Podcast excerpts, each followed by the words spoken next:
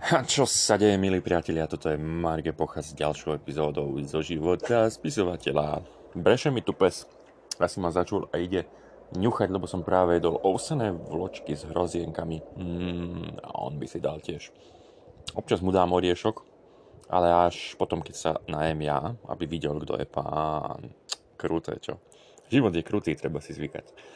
Nechávam opäť voľný priechod e, môjim spontánnym myšlienkovým pochodom ale zameriam ich eh, na jeho bielu eminenciu, mistr Poupa, pápeža, ktorý tu bol na návšteve, alebo ešte aj je. Netuším, veľmi to nesledujem, ale, ale to, že ako spravili Luník 9, že za 4 týždne ho posunuli do 21.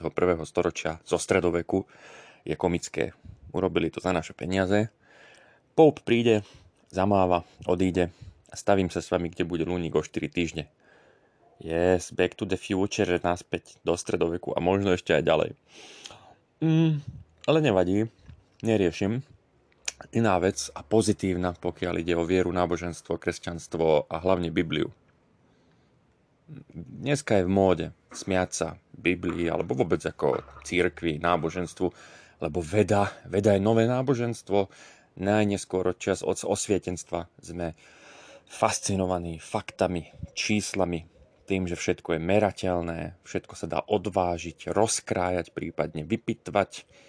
A to nám údajne má poskytnúť nejaký relevantný obraz sveta. Lenže stále je na mieste otázka, že pre teba ako pre človeka, ktorý žije život, reálny, každodenný, čo je dôležitejšie? To, že z akých čiastočiek sa skladá vzduch okolo teba alebo to, že sa môžeš nadýchnuť. To, že aké chemikálie sa vylučujú do mozgu, keď sa zamiluješ, alebo to, že si zamilovaný. Takže naša existencia má dve stránky.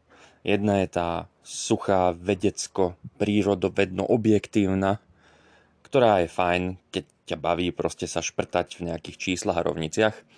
A druhá je tá subjektívna, to je stránka prežívania individuality a jej života pre mňa je táto stránka dôležitá. Hej, mňa nezaujíma, že proste uh, tuším, fenyletylamine sa volá ten hormón šťastia, ktorý sa ti vylúčuje do mozgu, keď si zamilovaný. No mňa to nezaujíma. Zaujímalo ma to len z toho hľadiska, keď som písal knihu a tam sa mi hodila táto informácia. Ale ináč je to úplne nepodstatné. Ale oblúkom naspäť k tej Biblii. Samozrejme, že z vedeckého hľadiska, ale aj z hľadiska zdravého rozumu, je to, čo sa popisuje v starom aj novom zákone, absurdné. Dobre, v novom zákone je menej tých absurdít, tak nerátame Ježišovú zombie povahu, že na tretí deň stal z mŕtvych, alebo zázračné liečenie, čo aj dneska sa, vtedy to nevedeli pochopiť, ale môže sa aj dneska stať, že niekto nie je až taký chorý, alebo proste a niekto nejaký prírodný liečiteľ sa ho na správnych miestach ho podstláča, dá mu masáž a ten človek zrazu sa začne hýbať, ako by mu nič nebolo. Môže sa stáť, nie? Však sú na to nejaké evident, evidencie, proste sú, ale do toho sa nechcem hrabať. Ide o to, že jasné, že zázraky tak, ako sú popísané v knihe knih, neexistujú. Nie, proste není také, že pán Boh sa nahneval na Sodomu a Gomoru, tak tam hodil atomovú bombu. Nie. Keby aj bola nejaká evidencia v archeologických výskumoch, alebo neviem, čom by mohla byť, ale nie je. Jednoducho po objektívnej stránke má Biblia hodnotu veľmi nízku. Ak nie priam nulovú. Niektorí sa sporia o tom, že Ježiš ako historická osoba reálne existoval alebo neexistoval. Mne osobne je to jedno. A poviem vám, prečo mi to je jedno. Kedy si som bol aj hlboko veriaci, dá sa povedať. A teraz stále uznávam, uznávam náboženstvo a všetky náboženstva viac menej sveta, lebo chcú to isté. Poskytujú etický kódex, respektíve návod ako... Je to pravda. Návod ako dobre a správne žiť. Pokiaľ vás práve neženú do boja proti bezvercom, aby ste ich posekali. Ale to je vždy len násilie, ktoré nesplodila, nesplodilo nejaké sveté písmo, ale ľudia, ktorí ho interpretovali. Ale vráťme sa teda k Biblii.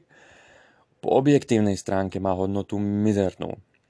Lebo zá, najväčší zraz zázrak, ktorý sa môže stať, je ten, že prejdeš so sluchatkami na ušiach cez ulicu a nezrazíte auto. Hej, to je malý zázrak v dnešnom svete.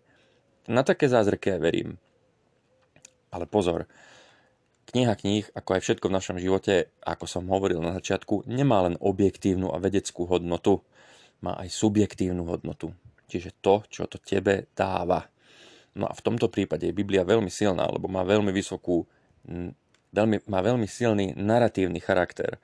To znamená, že ako príbeh alebo súbor príbehov je nesmierne silným zdrojom pre človeka, odkiaľ môže načerpať silu aj na svoje každodenné existovanie, aj na to, aby bol rozumnejší, rozvážnejší, múdrejší, lepší k iným ľuďom, lebo však to je pointa Biblie, a aby žil lepšie proste a bol spokojnejší a šťastnejší.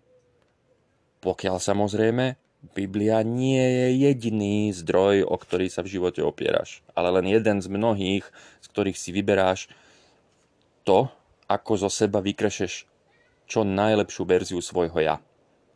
Dúfam, že to dáva zmysel, dalo by sa to rozviesť aj ďalej, ale prebehlo už 6 minút a to je zatiaľ môj rekord, takže nejaké ďalšie poznámky na túto tému si nechám na, na budúce, prípadne mi píšte dotazy alebo posielajte hlasové správy.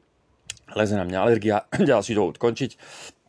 Nezabudni, že ma môžeš nájsť na Instagrame ako Marge Pocha, na TikToku ako život spisovateľa, to je hlavne pre mladšie publikum, alebo na Facebooku ako Marge Pochá, kľudne si ma pridá ako kamaráta, ak si tiež kamarát, vidíme sa, píšeme sa, píšeme sa, píšeme si, čítame sa. Čaute.